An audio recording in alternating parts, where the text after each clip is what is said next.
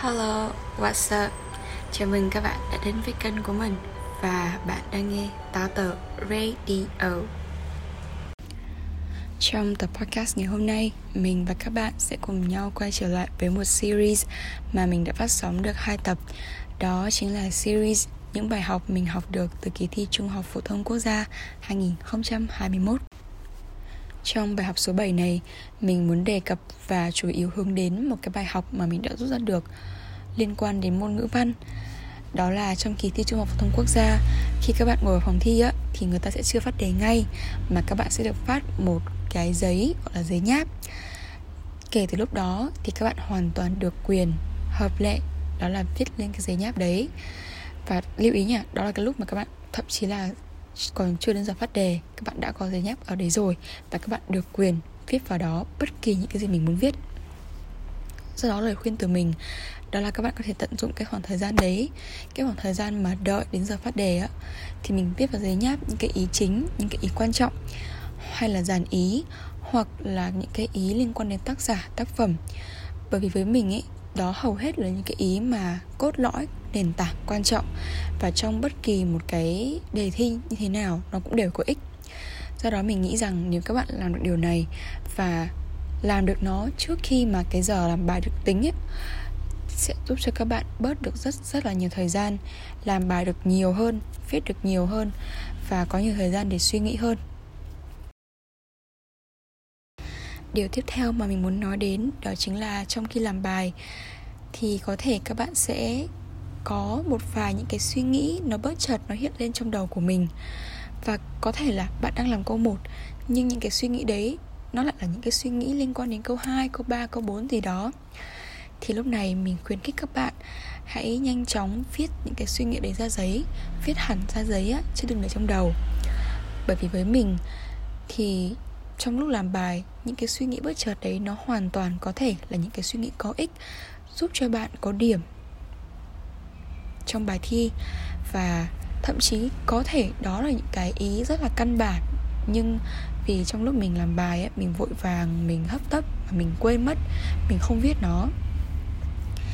Và vì thế mình nghĩ rằng các bạn hoàn toàn nên làm như vậy để hạn chế tối đa cái việc là mình thất thoát các ý hay là mình thất thoát chất xám của mình, giảm đi cái việc là mình mất ý, mình sót ý rồi mình quên, mình không viết trong bài thi của mình. Cái câu chuyện của mình ấy, đó là trong bài thi ngôn ngữ văn. Thì khi mình đang làm những câu ở phần đọc hiểu, mình lại có cái suy nghĩ liên quan đến bài nghị luận xã hội. Thế nhưng mà mình nghĩ rằng ấy, đó là những cái ý mà rất là căn bản bài thi nào, bài viết nào mình cũng viết rồi. Mình cũng luyện tập nhiều lần rồi. Nên mình chủ quan và mình ngây thơ, mình nghĩ là ờ thôi kệ, cứ để trong đầu đi. Không cần phải viết ra giấy đâu. Và hậu quả đó là thực sự nó đã ở trong đầu của mình. Ở trong đầu của mình cho đến tận bây giờ và vẫn không được hiện thực hóa, không được viết lên trong bài thi của mình. Đó là cái ý giải thích. Đây là đây là một cái ý mà với mình ấy, nó rất là căn bản. Và hầu hết là trong những cái bài viết nghị luận xã hội của mình mình luôn luôn viết nó. Ờ, với các bạn thì mình không rõ lắm nhưng mà với mình là như vậy. Thế nên khi mà mình về nhà mình ngộ ra là ờ mình chưa có viết giải thích thì mình rất là tiếc. Và do đó thì bài học số 7 này được xuất hiện trong tập podcast ngày hôm nay. Bài học số 8 mà mình muốn gửi gắm đến các bạn có lẽ là một điều khá là quen thuộc mà các bạn đã được nghe khá là nhiều lần rồi. Đó là hãy cố gắng hết sức mình và cẩn thận khi làm bài thi. Điều này nghe thì có vẻ là kiểu sáo rỗng và giống như lời nhắc nhắc nhở bình thường thôi, nhưng thực sự đó là điều mình đã đúc kết được từ chính bài thi môn tiếng Anh trong kỳ thi đợt 1 vừa rồi. Bởi vì á, nếu mà các bạn để ý một chút xíu thì sau khi bài thi môn Anh uh, được công khai ra thì hầu hết không phải hầu hết mà là có khá là nhiều những cái tin tức rồi những cái nguồn tin họ nói rằng là đề thi môn Anh năm nay có vẻ dễ thở này, không giống như đề minh họa, rồi dễ hơn so với mọi năm. Nhưng với mình ấy, ở đây mình không muốn nói với các bạn rằng là mình đánh giá nó dễ hay nó khó. Mà điều mình muốn nhấn đến đó chính là cái tâm thế khi mà bước vào làm bài. Mình khuyên rằng với bất kỳ một cái bài thi nào, đặc biệt là đối với những môn thi mà các bạn chọn nó là những môn chính vừa để xét đại học này, vừa để xét tốt nghiệp. Mình mong rằng bạn có thể bước vào với một cái tâm thế là cố gắng hết mình và cẩn thận hết mức có thể, dù là đề dễ hay là đề khó. Bởi vì nếu đề khó thì chắc chắn rồi, nó khó chung, khó cho việc bạn có thể lấy được điểm tốt. Và đề dễ thì cũng không phải là dễ lấy được điểm từ điểm cao đâu. Càng dễ thì mình nghĩ rằng chúng ta cần càng phải cẩn thận càng phải kỹ càng trong từng câu, từng chữ một, từng khâu một để đảm bảo và hạn chế tối đa cái nguy cơ mình sai những câu mà không nên sai. Hay là bình thường thì hay gọi là sai ngu. Để các bạn có thể đảm bảo và cố gắng mình có thể đạt được cái điểm số cao nhất có thể, điểm số tối đa mà bản thân các bạn có thể làm được. Do đó đây thực sự là một điều mình muốn nhắc nhở các bạn rằng đừng đừng bao giờ chủ quan trong bất kể mọi tình huống hay là bất kể mọi cái đề thi mà nó ra như thế nào, thì hãy cố gắng cẩn thận và làm hết sức mình nha. Bài học số 9 sau đây sẽ là một bài học mà mình đúc kết từ cái kinh nghiệm chọn trường của mình. Thực sự thì mình không phải là một người đi theo cái trường phái là chọn ờ, chọn trường để xếp nguyện vọng mà mình xếp nguyện vọng dựa trên dựa trên cái ngành mà mình muốn học. Thế nhưng vì mình cũng có một khoảng thời gian vừa rồi để tìm hiểu các trường rồi thay đổi nguyện vọng này kia, do đó thì mình cũng có một vài những cái lời khuyên mà mình muốn gửi gắm đến bạn đọc và khán giả. Thứ nhất, đó chính là hãy tìm hiểu trường một cách kỹ càng và cẩn thận. Cái này thì mình nghĩ rằng các bạn nên làm sao để mình có thể hiểu đúng và đầy đủ về ngôi trường mà mình đang tìm hiểu mình thấy rằng là có khá nhiều những thông tin trên mạng và đôi khi là nó không được kiểm duyệt vì thế lời khuyên của mình đó là muốn hiểu đúng đầy đủ về trường thì các bạn hãy đọc kỹ cái thông báo tuyển sinh hay là cái đề án tuyển sinh của trường để các bạn có thể hiểu được đầy đủ về trường này kia. Đặc biệt là như những cái mục quan trọng là ngành trường đào tạo này. Rồi thế mạnh đào tạo của trường là gì? Ngành của mình quan tâm ở, ở trường nó ra sao? Hay là điểm chuẩn rồi chỉ tiêu, học phí, cơ hội việc làm, vân vân từ những thông tin này, mình nghĩ rằng một khi các bạn hiểu đúng và hiểu đầy đủ sẽ giúp cho các bạn có thể đưa ra những cái lựa chọn nó dễ dàng và phù hợp hơn với bản thân cũng như là gia đình về ngôi trường mà các bạn muốn theo học hay là muốn đăng ký nguyện vọng thi vào đó. Trong bài học số 10 này, mình muốn chia sẻ đến các bạn những cái kinh nghiệm mình đã học được từ cái việc xếp nguyện vọng theo ngành mà mình đã trải qua. Thứ nhất, điều đầu tiên mà các bạn cần phải làm đó chính là xác định được ngành mình muốn học là gì. Đây chính là điều kiện tiên quyết để các bạn có thể thực hiện bất kỳ một bước tiếp theo nào hay là những bước sâu hơn. Thứ hai, sau khi mà đã xác định được các cái ngành mình muốn học rồi, mình khuyên rằng các bạn nên tìm hiểu cái chất lượng đào tạo của ngành đấy ở nhiều trường khác nhau. Bởi vì mình đang đi theo ngành, nên cái mình muốn các bạn tập trung đó chính là cái ngành đấy ở tại nhiều trường, chứ không phải là chất lượng đào tạo chung chung của, hay là danh tính chung chung của trường.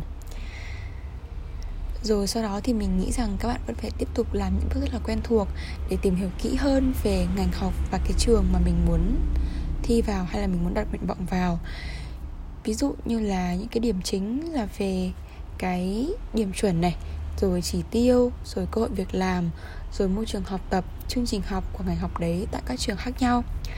Điều này mình nghĩ rằng sẽ giúp cho các bạn thuận lợi hơn trong việc xếp thứ tự nguyện vọng. Để có thể đảm bảo rằng các bạn đặt được những cái trường mà nó phù hợp với mình nhất, chất lượng đào tạo tốt ở ở đầu, ở những cái nguyện vọng đầu của mình tăng cái tỷ lệ và cái cơ hội trúng tuyển vào ngôi trường mà các bạn thích cũng như là nó phù hợp với các bạn.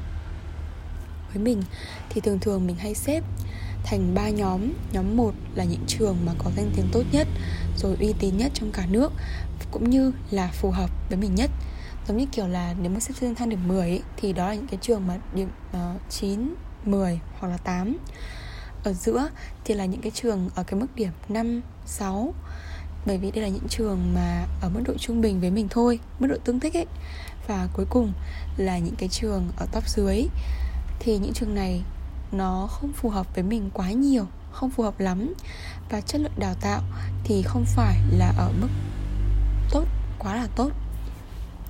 Nó nói ra như vậy thì không có nghĩa rằng là mình đang khen trường này rồi mình chê trường kia. Bởi vì trong hoàn cảnh và cụ thể với từng người thì nó sẽ ở những cái mức độ khác nhau. Không phải là tất cả mọi người nói tốt thì trường đó nó sẽ tốt với bạn hay là nó phù hợp với bạn. Vì thế mình nghĩ rằng ấy, cái điều mà mình muốn các bạn làm đó là phân nhóm để mình có thể xếp nó dễ hơn. Và bên cạnh những cái yếu tố khách quan như là danh tiếng tốt này, rồi ờ, trường tốt, trường top đầu, rồi uy tín trong cả nước, hầu hết mọi người đều nói tốt thì mình nghĩ rằng một cái yếu tố nữa mà các bạn cũng nên nên cân nhắc, giống như là một bên là của tất cả mọi người, một bên là khách quan và cộng một cái yếu tố chủ quan từ chính các bạn, đó chính là nó có phù hợp với năng lực của mình hay không, rồi chỉ tiêu điểm chuẩn của họ nó như như thế nào. Nhìn vào những con số như thế thì liệu các bạn có khả năng thi được vào hay không? Đó là những cái mà mình muốn các bạn để ý. Và có một điều nữa, đó chính là học phí của họ nó có phù hợp với cái hoàn cảnh của mình hay không. Để từ đó các bạn có thể đưa được những cái lựa chọn nó phù hợp nhất với chính mình. Và bài học cuối cùng để khép lại tập podcast ngày hôm nay, đó chính là bài học mang tên tùy cơ ứng biến. Nói thì hơi buồn cười một chút xíu, nhưng thực sự, nếu các bạn hỏi mình rằng là có bao nhiêu kịch bản có thể xảy ra trong phòng thi, hay là có bao nhiêu sự việc có thể xảy đến ở đó, thì câu trả lời của mình rằng mình không biết. Nhưng mình biết rằng mình có thể giúp cho bạn một điều, đó là mình nói với bạn rằng trong phòng thi có thể xảy ra rất là nhiều tình huống và có thể là nhiều tình huống mình, nó đến mà mình không có sự chuẩn bị trước. Đến một cách bất ngờ, thế nên mình hy vọng rằng khi các bạn bước vào phòng thi, hãy cố gắng chuẩn bị một cái tâm lý bình tĩnh và thoải mái để nếu nó có bất kỳ một tình huống xảy ra, hãy từ từ, bình tĩnh và mình giải quyết vấn đề, ha. Và đó là tất cả cho tập podcast ngày hôm nay.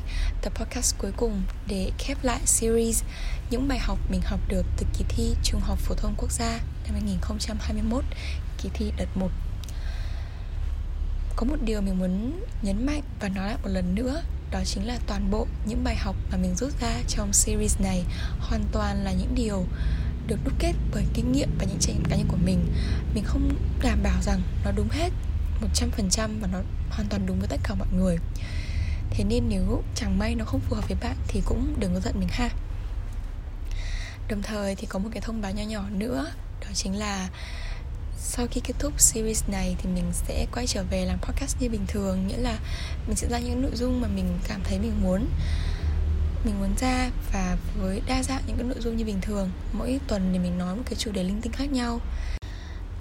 Và có một điều mà mình muốn thông báo tới các bạn, đó là sắp tới có thể mình sẽ xuống trường, nhập học và sống tại ký túc xá của nhà trường. Vì thế cái việc thu podcast có thể nó sẽ bị gián đoạn một chút xíu. Do đó, nếu mà trong thời gian sắp tới mình ra podcast không được đều đặn cho lắm Mình mong rằng các bạn có thể thông cảm và tha thứ cho mình ha? Còn bây giờ thì đến lúc phải tạm biệt rồi. Xin chào và hẹn gặp lại các bạn trong những tập podcast tiếp theo.